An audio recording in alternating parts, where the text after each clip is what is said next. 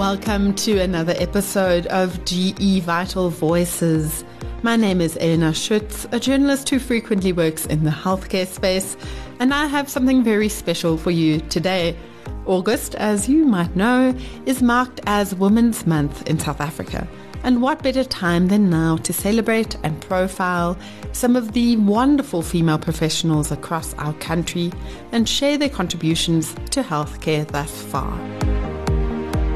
Welcome to GE Vital Voices, where we help move the conversation and solutions forward. GE Healthcare is focused on precision health. Doctors, nurses, and clinicians are often under resourced and overburdened, and COVID 19 has brought this front and center. Solving the industry's productivity challenges by improving access, enabling more precise patient diagnosis and treatment, shortening hospital stays and wait times, and lowering overall costs is more pressing now than ever. GE Healthcare is about delivering on the future of healthcare by enabling precision health, integrated, efficient, and highly personalized care. Today's show will be a little bit longer than normal. I'll be speaking to three women from different fields and walks of life who have all done valuable and pioneering work in healthcare across the continent, from building their own practices to being a woman in the field. Now you might think, Elna, why female doctors? Does it really matter? And on the one hand, no, of course, being a woman doesn't make you naturally more or less skilled and competent as a healthcare worker.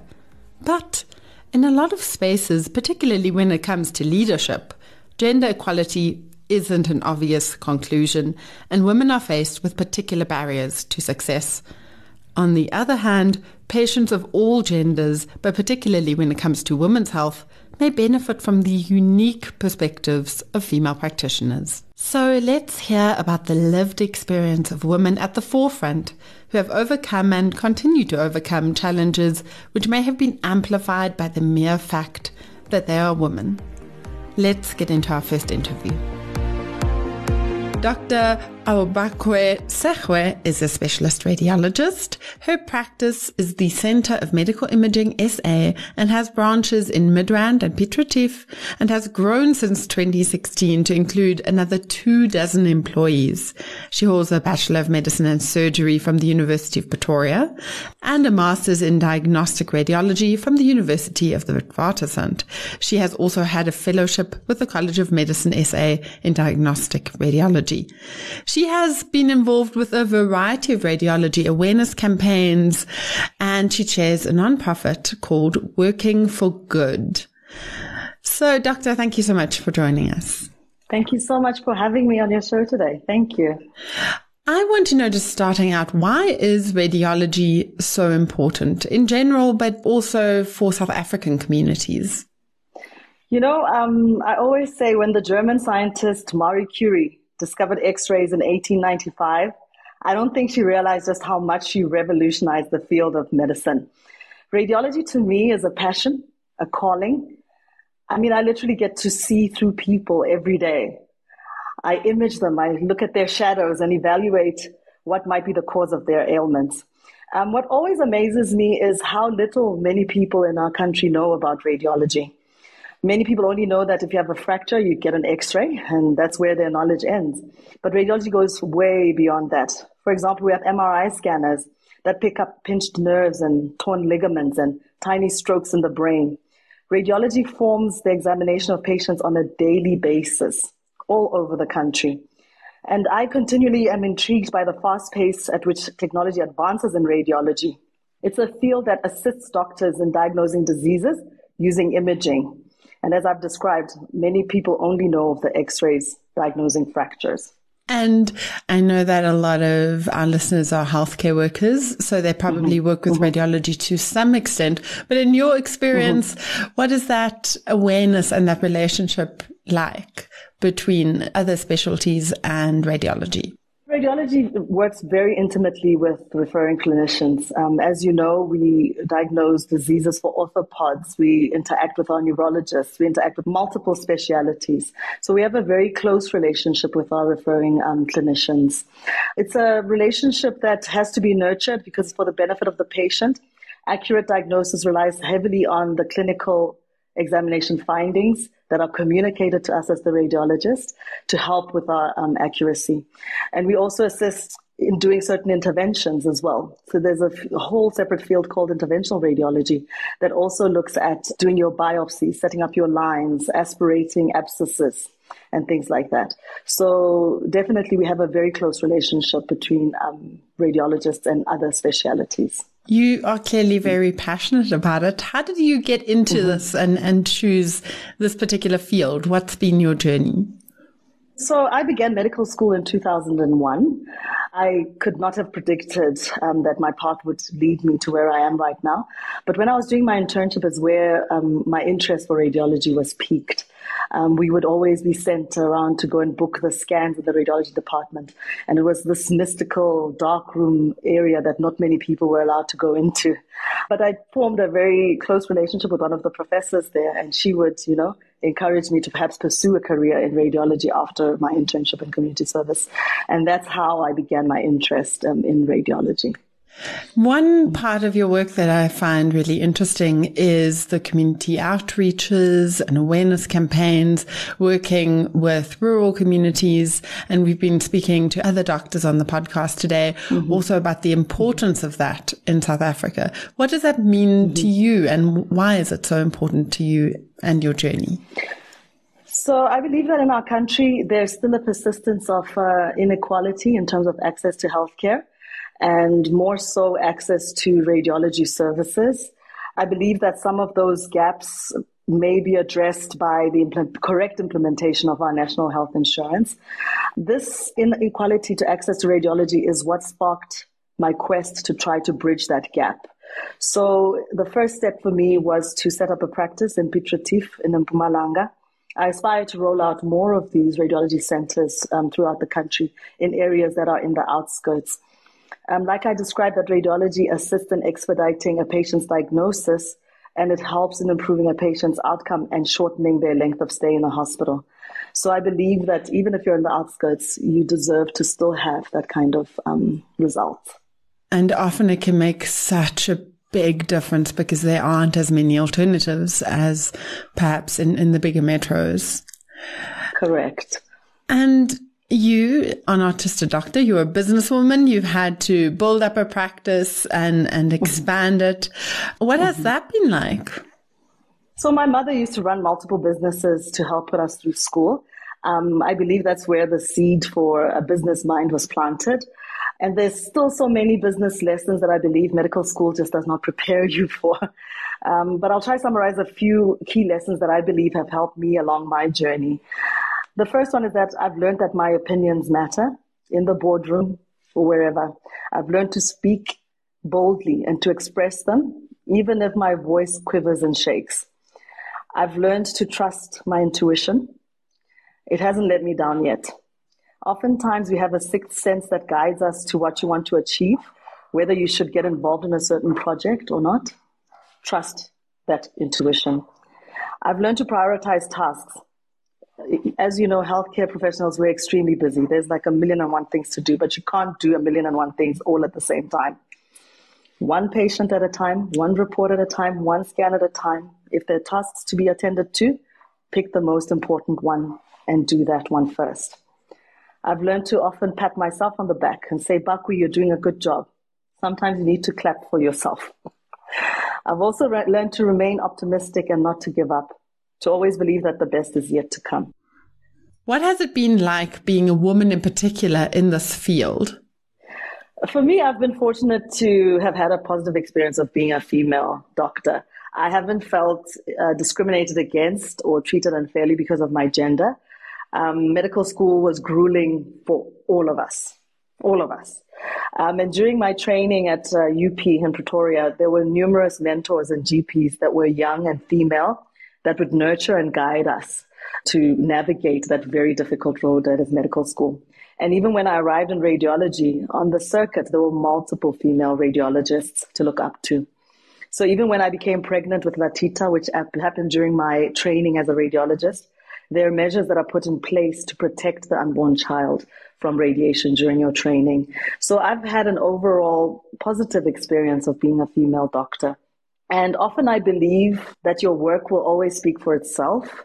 Um, I believe that a certain degree of professionalism, diagnostic accuracy, rapid turnaround time, integrity, good bedside manner, good interpersonal skills with your referring clinicians will go far in putting you in good stead. I believe that our referring clinicians are interested in seeing their patients get better. So even if they come down and their emotions are a little bit heightened, I try not to take things personally. They just want their patient to get better. Whether that report is coming from a male or a female radiologist, it doesn't matter. At the end of the day, it's all about the patient. Absolutely. And you've already given me some really mm-hmm. good nuggets of wisdom. But to the healthcare workers listening, especially the women, but also everybody creating mm-hmm. a space um, mm-hmm. for medicine in this country, what are some of the lessons you've learned that you want to pass on, or sort of nuggets of wisdom? Yeah, I would encourage whoever's looking to get into healthcare or medicine or radiology to pursue what ignites their passion. I think sometimes you look from the outside and you think, oh, it might be fantastic to be a dermatologist, or it might, Be. you need to really find what ignites your passion, because this is what you're going to be doing for a very long time, and you want to do something that you really love. I'd advise them to choose carefully as they go through, navigate their undergrad and as they navigate whatever high school, from as early as high school, actually, you need to start thinking of excelling in your maths and science and excelling in your extramural activities because competition to get into these positions is actually quite stiff, as we know. But if you persevere, often you'll rise to the top. Your chance of rising to the top are higher. If you love technology, science, anatomy, biology, if you're a bit of a nerd, and if you don't mind sitting in a dark room, radiology is for you. you'll constantly lead a team and you'll constantly interact with referring clinicians. And contrary to popular belief, you'll still interact with patients. So you do need to have good interpersonal skills. They'll come in very handy. I'd like to end off this uh, with a few words from Oprah Winfrey. I don't know if that's fine. She says, and I quote, I've come to believe that each of us has a personal calling that's as unique as a fingerprint. And that the best way to succeed is to discover what you love and then find a way to offer it to others in the form of service. Working hard and also allowing the energy of the universe to lead you. Thank you so much for having me on your show today. That's so beautiful. Thank you so much for sharing it. One last mm-hmm. question before I let you go. Okay. What's next okay. for you? My national rollout. To anybody listening, help me on my quest for a national rollout of the Center of Medical Imaging. That's where my passion lies right now. That's ambitious, but so needed, and all the best yes. with that. Thank you, Thank Dr. So Sehwe, for speaking Thank to you. us. Thank you so much. Thanks for having me. What beautiful words of wisdom and encouragement from Dr. Sehwe. She's clearly so passionate about radiology, bringing her own femininity to this space, and really just enjoying her work in this field. I hope you gained something from it. And I want to pick up on this point of reaching communities and making sure that people around the country have access to healthcare, which, let's be honest, is something we talk about on this podcast again and again. And I want to stay with that theme of reaching people in ways and areas that may sometimes have been forgotten or just not well resourced. Our next interview is with a woman who does this in a particular place that is special to her and through a very particular way and specialty. Have a listen. Dr. Ntanga Muambatsi is a nuclear medicine specialist at Molecular Imaging and Therapy Limpopo, which is the first practice to bring a PET CT into the province. She practices at a variety of hospitals, including as the head of the clinical unit at the Nuclear Medicine Department at the Polokwane Provincial Hospital. And she is the founder of the Dr. Muambatsi Foundation. So now for those listeners who are not entirely familiar with her speciality, in essence, instance, nuclear medicine uses small amounts of radioactive material for researching, diagnosing, and treating all kinds of diseases, including cancers, heart disease, and neurological disorders. Thank you so much for speaking to us today. Thank you for having me. So, Doctor, you are not only the only woman doing this in the province, you're the only specialist at all. Why yes, is it important in a place like Limpopo in particular? So, if I can just quickly give you a brief background, I'm actually from Limpopo. I was born and bred here in Limpopo.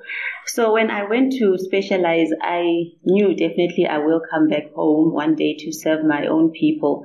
That was the whole point, you know, to improve the quality of life of the people in the rural areas because they seem to be the ones that are always neglected. And when you're in Gauteng, everything runs smoothly. You've got all the specialists that you need, you know, at your disposal. But here I realized that there's a lack and a shortage and if no one is taking it into themselves to actually come back home and try and assist, then it will never ever correct itself. So it starts with me. That's why I decided to come back to Limpopo, my home province. Yeah. And what has it been like, not just working, but also creating a practice in a field that's probably not that well known? Sure. That's a difficult one. It's only now that I reflect back and I think, wow, actually the odds were against me all along. I mean, you can imagine I'm black, I'm female, I'm in a rural setting, like I have no funds. So you can imagine all the odds are basically against me. So everything I had to do, I had to put in four times extra the amount of work to make it work because um nothing reduces the odds against you like ignoring them. So I had to ignore all those odds that were against me and also focus on the positive, especially the people that really believed in me. And most importantly, to believe in myself because I'm the one that has to make this thing happen. So it was really not easy, but it was worth it, like the saying goes. Do you feel like there's been a moment where the tide turned, where you sort of established yourself and things were maybe a little bit easier? Yes. Um, with any business, a startup is very difficult you know, but then it's the results that speak for themselves because I mean, I am here. There's many pros and cons of being here in Limpopo. I mean, there's the pros are that I'm here, I'm saving lives and the doctors need me to help them diagnose. In diagnosing, then they can actually treat and manage the disease properly. Um, so I'm actually very critical and crucial in actually making sure that the patients get the correct management. But there is also some cons. You can imagine being the only female, the only nuclear medicine specialist available in Limpopo. I mean, the cons are many. Burnout, you're exposed to um, diseases and illnesses because patients are obviously sick, especially in the times of COVID. It was not very easy, but yeah, we go through it and we conquer. So when I look back, I feel there is something to actually be happy about and yeah, be proud of. Absolutely. Mm-hmm. Now let's talk about the aspect of being a woman, which you have mentioned. It would be great if we just said, oh, being a woman doctor is easy and, and great regardless of your specialty. Yeah. But it isn't always that way. And there are pros and cons, mm. as you've said. Mm. What has that part been like? So actually, when you start up, the cons are more than the pros. I mean, the cons outweigh the pros because you don't see exactly where you're going, but you have this vision and you need to constantly feed your brain, you know. You need to constantly feed your brain with positivity because you only you know where you're going and you know like no one will believe in your vision. So you must have confidence and uh, believe in yourself so that you can achieve what you actually are aiming to achieve. So yeah, I think that's really important to believe in yourself in this field.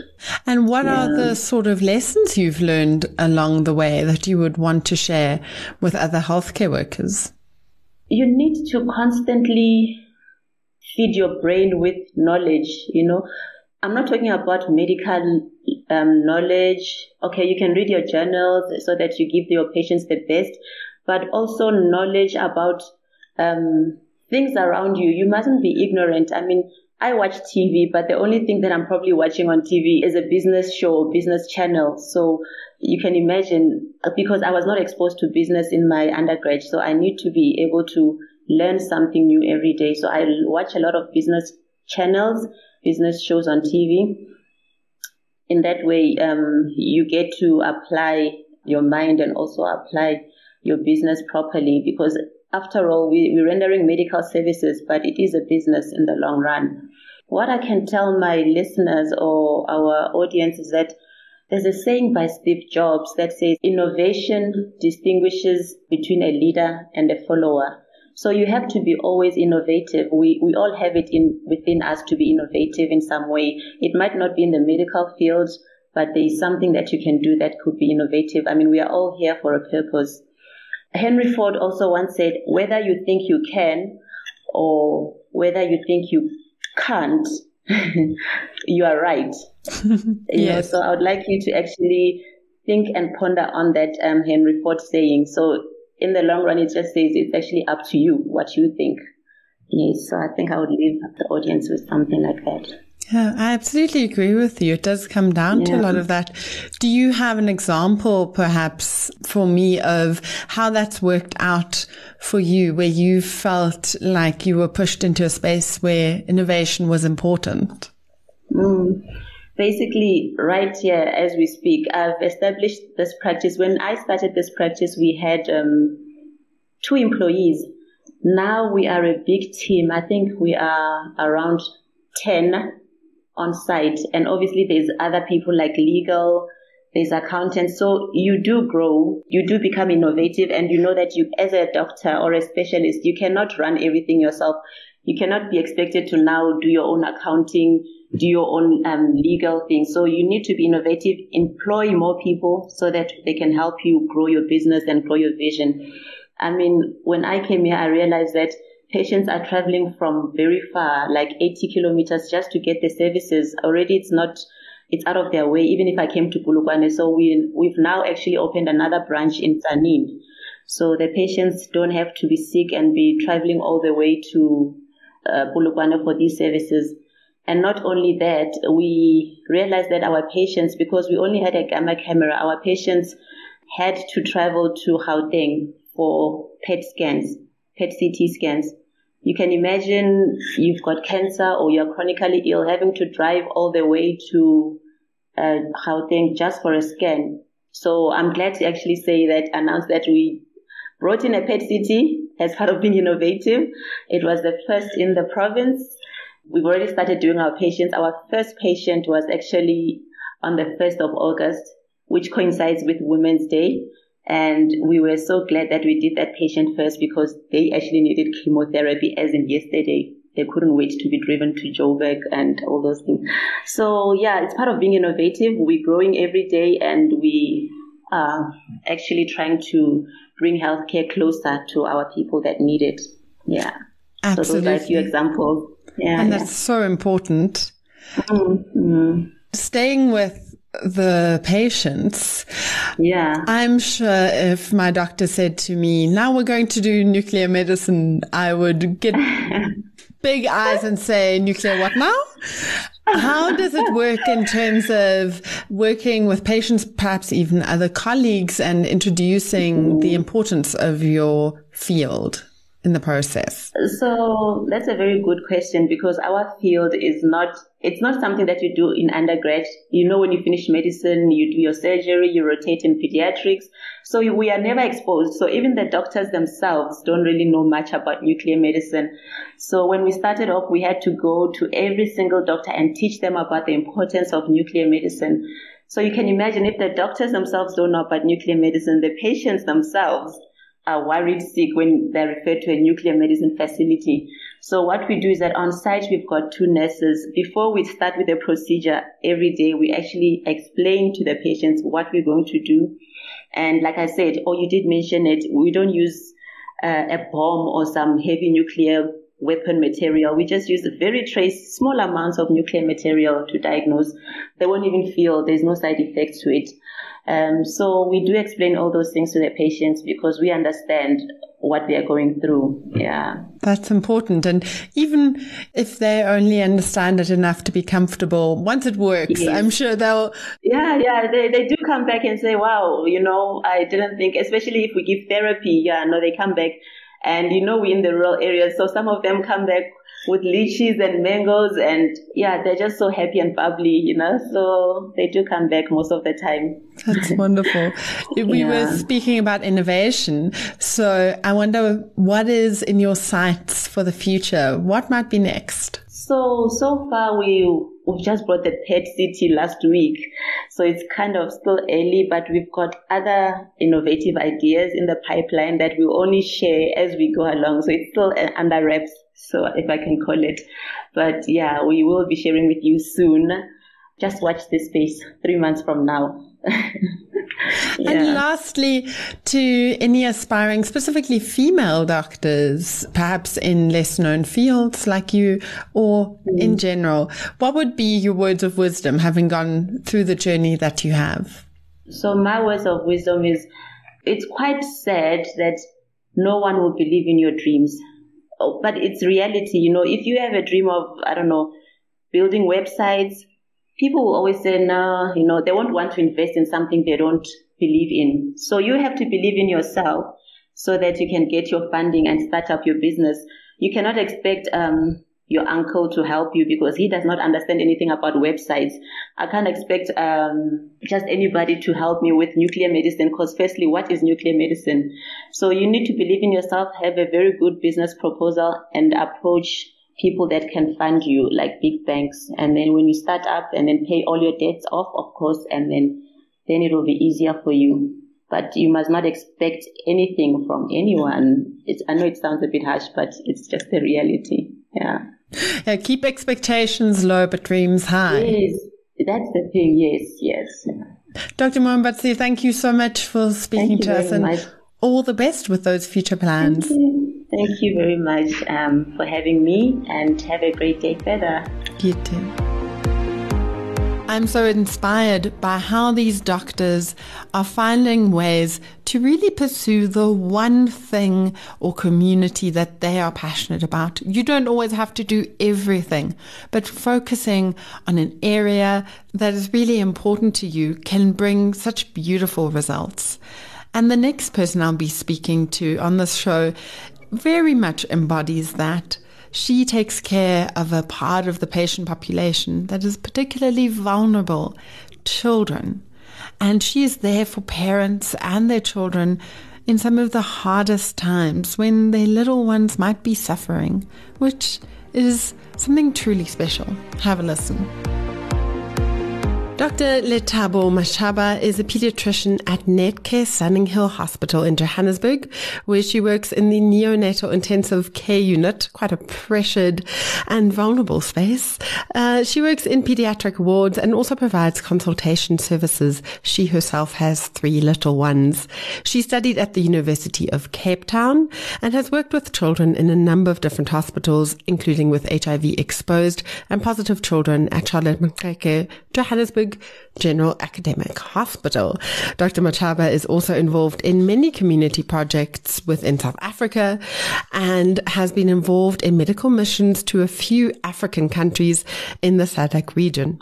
She is a recent author of a book about mothers and babies called The Secret Power of Superpowered Moms. Great title. She is a businesswoman and the founder of the Dr. L. Mashaba Foundation. Thank you so much for joining us.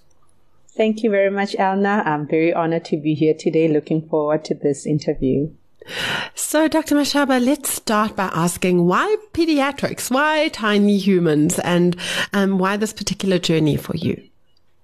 Uh, Elna, for me, this journey, um, it's actually an interesting story how it came about.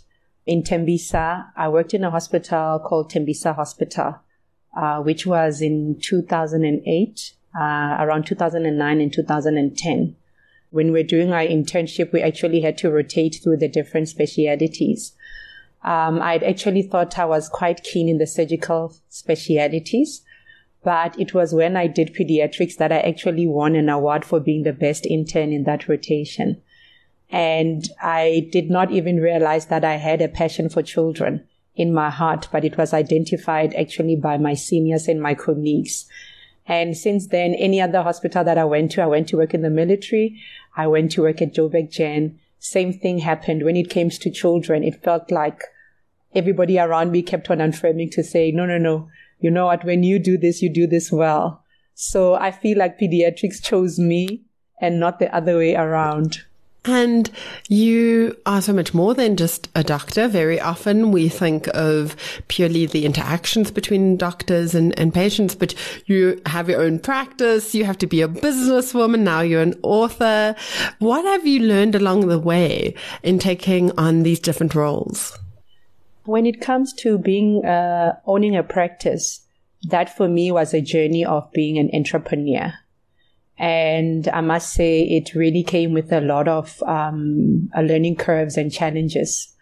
One thing that I'd like to highlight, my most important point is the fact that people always view f- failure or challenges as a non-success.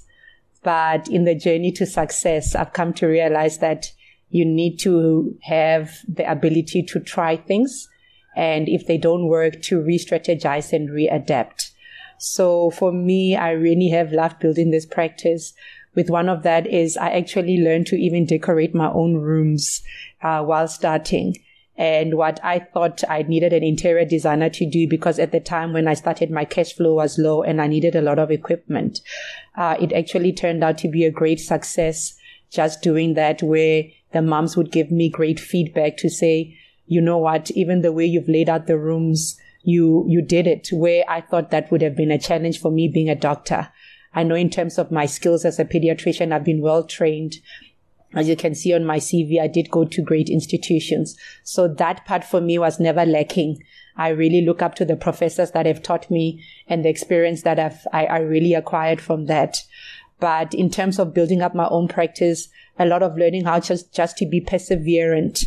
You know what? Being, having integrity in, in the work that you do.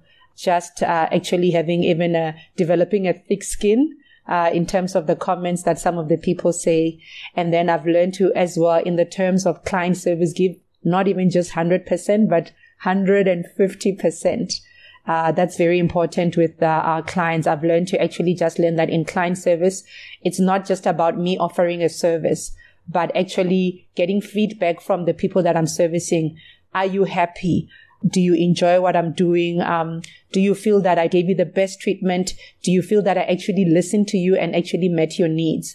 So for me in this journey, I've learned that it's been fun. It's been exciting, but as I said, lots of ball curves and challenges coming through, but you need to learn to adapt and build client satisfaction and as well be willing to hear it from them, they must be able to give you feedback and you need to create those type of platforms for them to kind of feedback in that way as well. Well, making mistakes and learning from them is definitely a big part of motherhood, not just of being a doctor. Yes. And that's what you, um, the kind of experiences that you wrote about in, in your recent book. So being both a mother and a doctor, what has become important to you when you are a doctor for other mums and their children? The reason why I was actually inspired to write this motherhood book is because uh, the experiences that the mothers go through that I hear in my practice, and as well, I see in the ICU, in the casualties and in the wards, they are very diversified and quite unique. Uh, one thing that I've learned about being mothers is uh, we really love our children and are willing to give them everything. If we could give our foot or hand, we, we would be able to do that. If our child were, was in ICU, would be willing to trade places anytime. So the, uh, what I've learned from my moms is that motherhood is really about being resilient. You know, being willing to get up every morning, clean up the vomit and still step out, walk and command boardrooms. In the boardroom, get a phone call about a fever while you're sitting there and having an audience looking at you, but being skillful and productive about how you answer that phone call. You know, so I really have really look up to all mothers, uh, who are out there and even my, those that I see in my industry, um, how they are able to be diversified, being wives, mothers, daughters, uh, career women. And for me, I really a highlight that I can say to mothers is a mother is dynamic. She's a dynamite. Uh, and that's what I can say about all my mothers. They, a woman has 21 roles in life and I have seen women who've been able to perfect each one of those roles and still be outstanding, you know, and uh, still breastfeed and do everything. So for me, that is what sticks out to all my mothers. And for me personally, as a mom, that's what I feel that I really enjoy each, each facet of motherhood. Breastfeeding. I enjoy, uh, uh, I enjoy going to the playgrounds. I enjoy going on the swings with my children in babyccinos. But at the same time, grow a baby in ICU using high tech ventilation machines and, uh, uh, the most best uh, medical practices and use all these high um, research, well researched drugs and medications. And unfortunately, we know, as you've hinted at, a lot of spaces for women still, specifically professional spaces, and unfortunately also in healthcare, bringing your full femininity and your womanhood isn't always welcome. I wonder if pediatrics is a little bit more welcoming to that. But how have you felt um, your womanhood and your femininity is able to be present in your work? That's a very important question to, to answer. When I practiced in, uh, when I was actually qualifying to become a pediatrician, I worked in the government sector. So that meant rotating in various hospitals. And I can tell you the hours that we have to put in are quite immense. Sometimes we had to do 36 hour shifts. And uh, at, during that time, I actually noticed a few of my colleagues having miscarriages, even the time that I was pregnant. So in that space, it just made me as a woman feel that the world is not ready to really accept women in the professional space uh, sometimes, and even unfortunately, even in pediatrics, which for me was a bit uh, sad in that it is quite a female dominated speciality. Uh, I'll just want to use myself an example as no, and not anybody else. Even when I was, uh, when I had my baby, and I was trying to breast express milk at work. There were no facilities for me to do that in the public sector. And even now coming into the private sector, it's pretty much still on your own where, because in the private sector, it's more business. So it's more independent groups working with big business. But I can tell you it's, it's still a big challenge for women. And henceforth, that is why I appreciate these platforms that you've created, Elna, where we can actually talk about it to say that uh, even at a professional level, even at corporate level, that as women, we are still asking for more. And for me, being a visionary and a pioneer, I always believe that sometimes that more is not us waiting for somebody to do it. It's for us to step out there and create this type of platforms.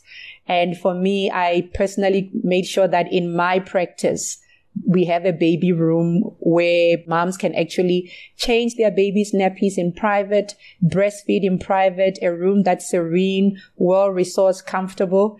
And one thing that I always see, some of my moms will always rush into the room and they have no nappies, they have no wipes or no bum cream. So I always stock it up because they'll tell me that no, in the rush, the baby bag was left on the table or in the car. So I really am so happy to have such platforms. And even that is why I even came out and became an author and did an, an initiative of compiling stories of various women to say, you know what, as women, let's pioneer, let's step up because maybe some of the corporates don't really know what it feels like or what they're supposed to do, but we can create platforms and create rooms where we know that are well resourced and that will cater for us. And asking for more, what I'm hearing from you is asking for more is not the same thing as asking for too much. It's just asking for what hasn't been there that should have been there. Yes, yes, yes, yeah. So many of the healthcare workers that I speak to on this podcast, as probably all healthcare workers in this country, have seen some terrible things, have had to be there for people in some of their most vulnerable days. And I think as much as we think of joy and fun when we think of children, you are often there when that terrible thing happens that no parent hopes they will have to face. What has that taught you? Yes. And, and now speaking to other healthcare workers, what has that taught you about being in that space? Elna, as you say that, uh, this morning I actually walked into blue drawn curtains in our neonatal ICU.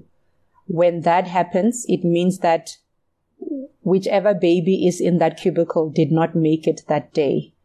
And I can tell you as healthcare workers, there's, uh, as much as you go through it and we have debriefing sessions, it really is challenging to our emotions, you know, and for me, that has really taught me that, you know what, we, we sometimes just need to be vulnerable with our patients where you, you sit with them, you counsel them, you cry with them and you, you show them your pain. You show them your human element to say, yes, I am this uh, high profile person, but mommy, today I'm actually crying with you, you know, and I, I sit with my parents. Um, we sit even with some of my colleagues. We sit with our parents and we cry with them. And I can tell you how many I get a lot of uh, letters, emails, WhatsApps and gifts post that to say, we just appreciated that when that time came, you were actually willing to be vulnerable. You actually showed emotions. You were empathic. You were empathetic with us. You, you showed empathy. You were willing to, to walk the journey with us. And one thing that I've also learned is also not to shut the door immediately when that happens. To communicate even after. It's not easy, but just ask my PAs. I ask my PAs, please schedule a call for me in the week because I know I won't be able to keep up. It's usually not all the time that we face death in the private sector, with the public sector being different because of high volumes. But just schedule a call to say, Mommy, I'm open to you. I'm just calling you a week later. How are you feeling? And you know, I, I actually have, have had such good responses. And I've attended actually a few workshops with medical, this litigation and medical protection societies that we join. And they always tell us that cases where there's litigation involved, Elna, is because there was no proper communication with the family. So the family then, out of anger, fire back and actually go back to, for the doctor. But with me, I've never even had, I've been doing this for many years and I've never had any litigation on my side. And I feel that not that I've done anything wrong, but I feel that if you counsel your parents, you invest yourself into this profession um, you know what, then it, it really works well for you and them because we are supposed to have debriefing sessions. But in, in hospitals, we struggle for time for that. That's the reality. It, it never happens. But I feel that by debriefing with the parents, crying with them, walking the journey with them, and then sometimes I actually have gone to some funerals. It's, it's been a bit traumatic for me, but I actually find that I find closure um, when that happens. Dr. Mashaba, you do a very difficult thing very well, in my opinion. Thank you so much for speaking to us today. Thank you. And this brings us to the end of our Jam Packed Women's Month episode. Just a reminder that the doctors I spoke to today are Dr. Aubakwe Sehwe, Dr. Ntanga Muhambatsi, and Dr. Lethabo Mashaba. I'm sure you can find them online and support them wherever you are. Our regular listeners of the show know that I normally end by asking all of our guests what one thing is that they want you, as people invested in the healthcare space, to know. So instead, here's one from me today. I feel really inspired by how all these women in different spaces and medical fields have encouraged us to bring ourselves fully to what we do, to identify what we're passionate about, and then to keep going, whatever that journey might have. I hope you've taken something from this episode and have a wonderful Women's Month. My name is Elna Schutz. You've been listening to GE Vital Voices, and we release new episodes every month. You can, of course, find us wherever you get your podcasts. healthcare has never been more accessible, intelligent, or dynamic. It's also never been under more pressure. That's where GE Healthcare comes in. You and we, the clinicians and professionals on the front lines of delivering healthcare for your patients and communities. Also, those building the intelligent devices, data analytics, applications, and services to enable you to do so more efficiently and with better outcomes. Together, we're at the center of an ecosystem, striving for precision health. Find out more on gehealthcare.africa or across Facebook, LinkedIn, and Twitter as GE Africa.